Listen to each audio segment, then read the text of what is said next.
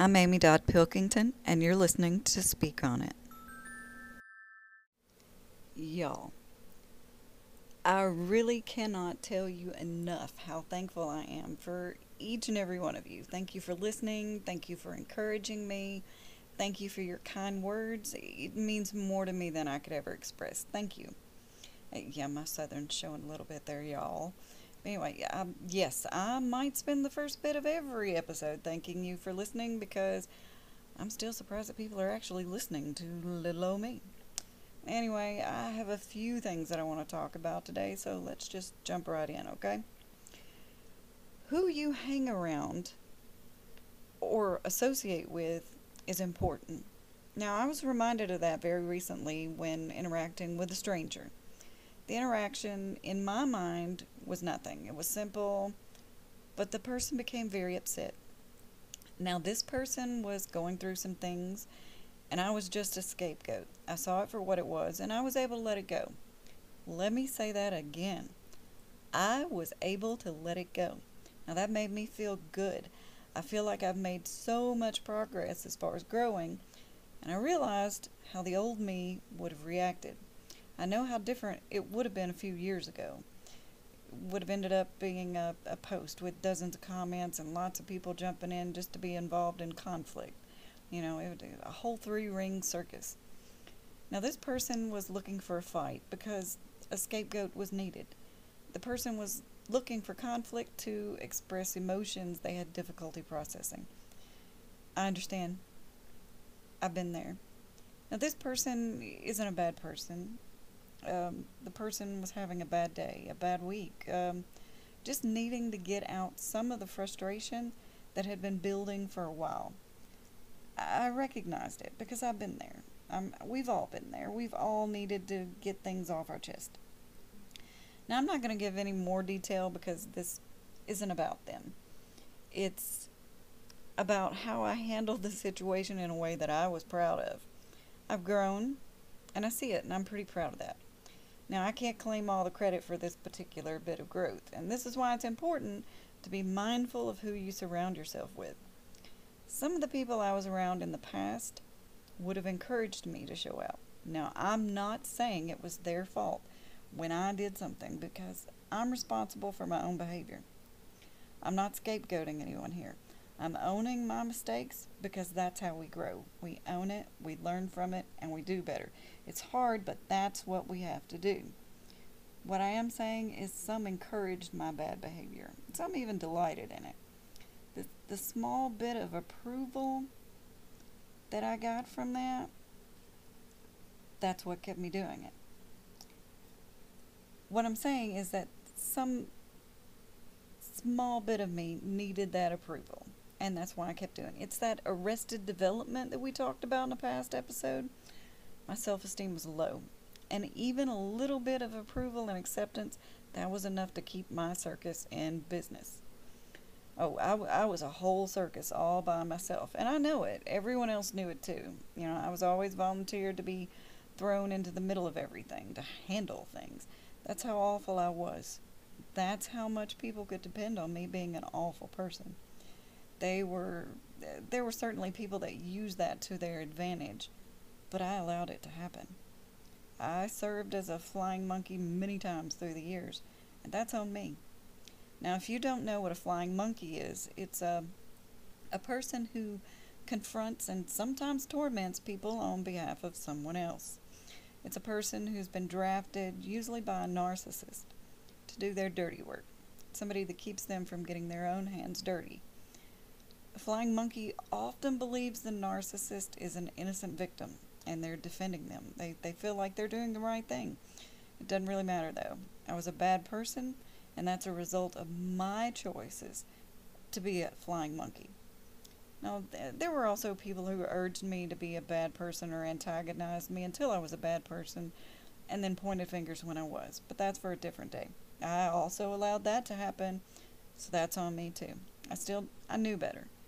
I was desperately seeking approval and willing to be a bad person and act horribly to get approval. That's not someone else's fault. I made my own choices. Even when choices were limited and it seemed like all the choices available to me were bad, I still made a choice. And now I have to make peace with any and all bad choices I ever made. It's a hard pill to swallow, but it's necessary to grow into the person I want to be. All right, here I go rambling again. Let me get back on track. My best friend now, uh, she's not doing that. In fact, she's not having that. She's not going to let me fall into that kind of trap without letting me know, hey, that's a bad idea. She helps me be a better person. She encourages me to handle my emotions in a more productive way.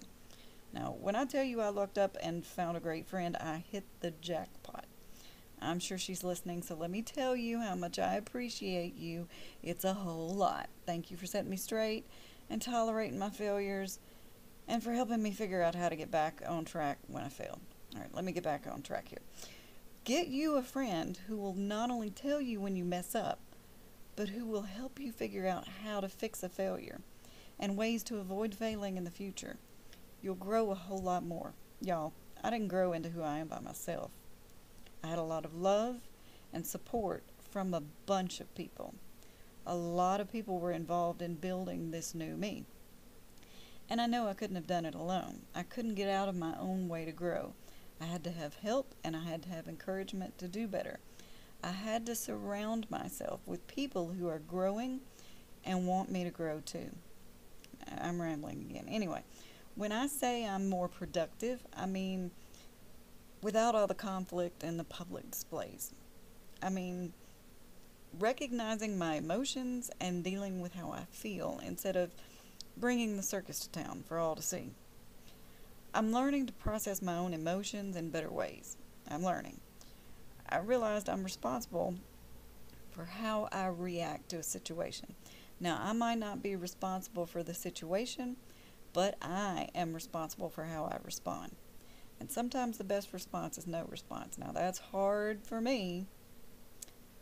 Let me tell you how hard it was, and it is for me to not respond, but I'm working on it. I spent a lot of years being kept quiet or being limited in response once I stopped being afraid to speak, I had a hard time shutting up. I still have times when I catch myself saying too much, and I feel bad when I realize I've failed myself. I try to hold myself accountable, and there are times when I let myself down. I used to think the worst thing I could do was let somebody else down, you know, because I need that approval. Oh no.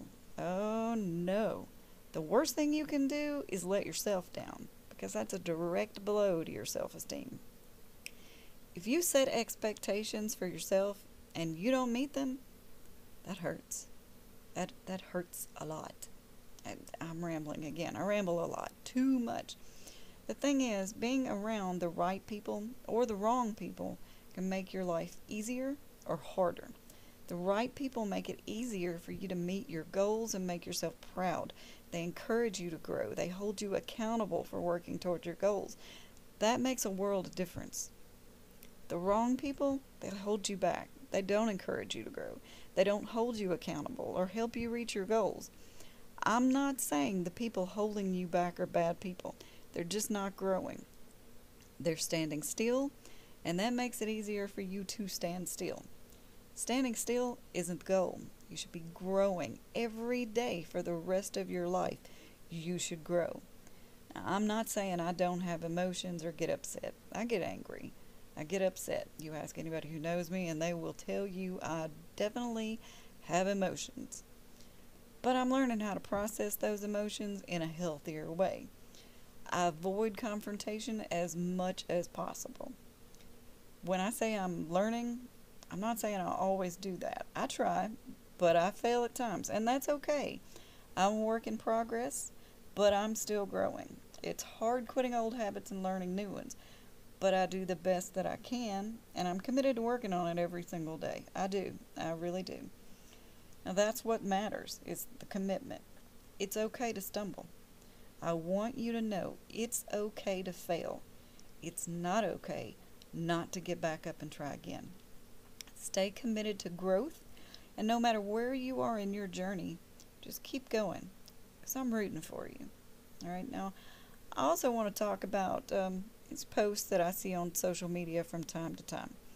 Now, I don't spend much time scrolling through Facebook now. I, I do what I do, uh, I need to do, and, and I move on. But I've seen similar posts uh, for several years, and I happened across one the, the other day.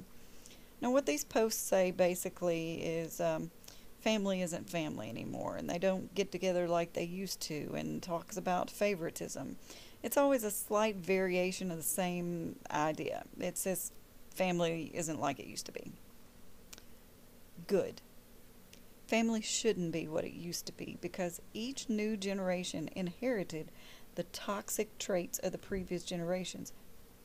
The idea of blood being thicker than water, that needs to go.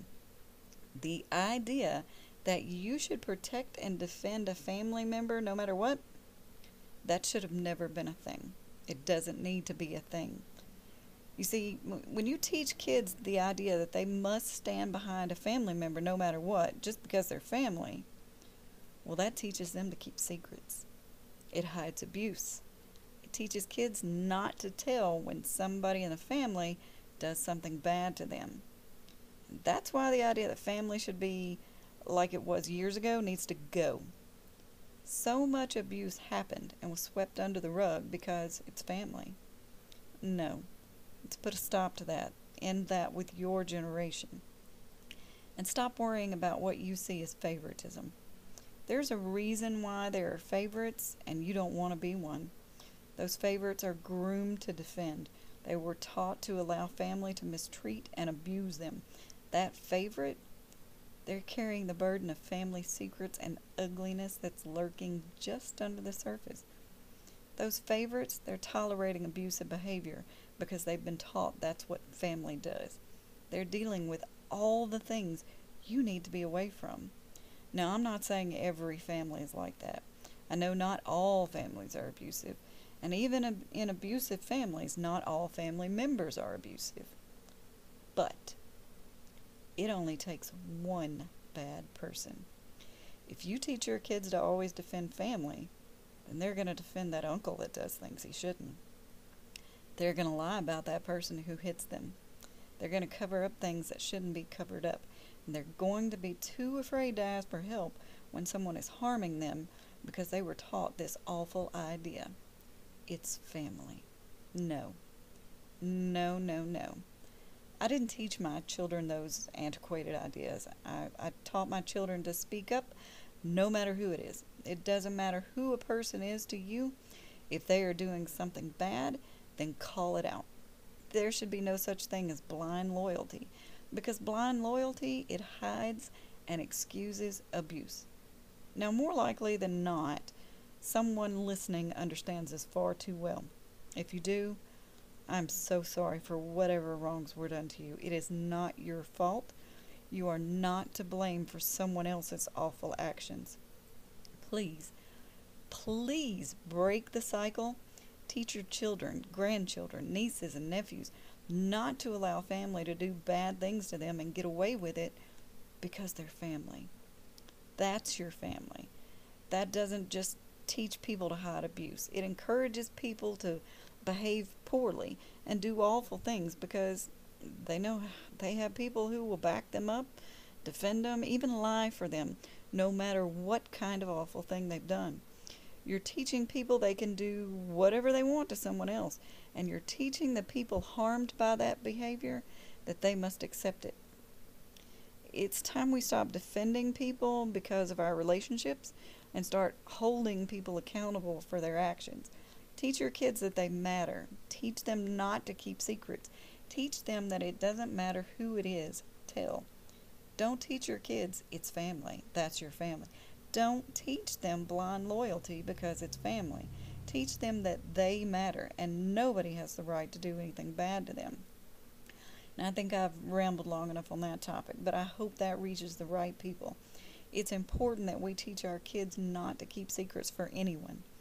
That's teaching them to hide abuse. Don't do that. Please, please don't do that. Protect your children by teaching them not to keep secrets, even for family. Now, on to the next thing that I want to talk about. Um, you've heard the saying that knowing better and doing better are two different things. You've heard know better, do better, because if you know better, you should do better. That's not happening. Now, transitioning from knowing better to consistently doing better is a journey in itself. Now, that's the truth. And that journey can be like climbing a mountain. It isn't easy. I'm doing my best to remember to be my best by doing better. Now, I've learned a lot in the last few years. I've, I've slowed down and took a long, hard look at my life.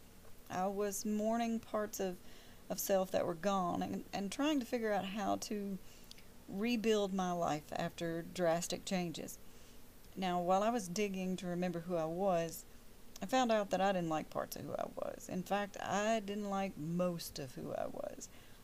It was a very hard pill to swallow, and I had to do a lot of changing to, to it just took a lot, and it and it's hard. So if you're dealing with it, I'm proud of you for being brave.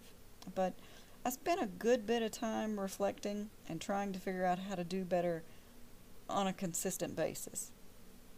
I wanted to figure out how to be a better me every day, not just here and there or or do a good deed here and feel no, I wanted to be a good person all the time. Now, I'm sure you all know what muscle memory is. Well, the brain's a muscle, and we get stuck in a rut, and behaviors become routine. And that's what I'm trying to break free of. Now, there used to be this toy. Do y'all remember the um, this board with a face on it and had these little metal shavings inside it, and you used a wand with a magnet to move it all around and draw hair and a mustache and a beard. I don't remember what it was called, but when you were done, you would shake it and it all scattered and you know the the etch a sketch. Uh, draw whatever you wanted, and then you'd shake it, and it would disappear. Now, I'm not going to say that things you've said and done d- disappear. That's not what I'm saying at all, because the past doesn't disappear, and it doesn't stay in the past. It always comes back to haunt you. What I am saying is that you can always start over. No matter how messy things were or are, you can shake things up and start fresh no matter where you are in your journey. If you backslide a little bit, shake it off, get yourself back up, and keep going on your way. Just get right back on the path and keep on going because you can do it. You can keep right on down that path. You can do better. Let's all keep doing better, okay? I hope you've enjoyed this episode of Speak On It. I'm Amy Dodd Pilkington. Thanks for listening.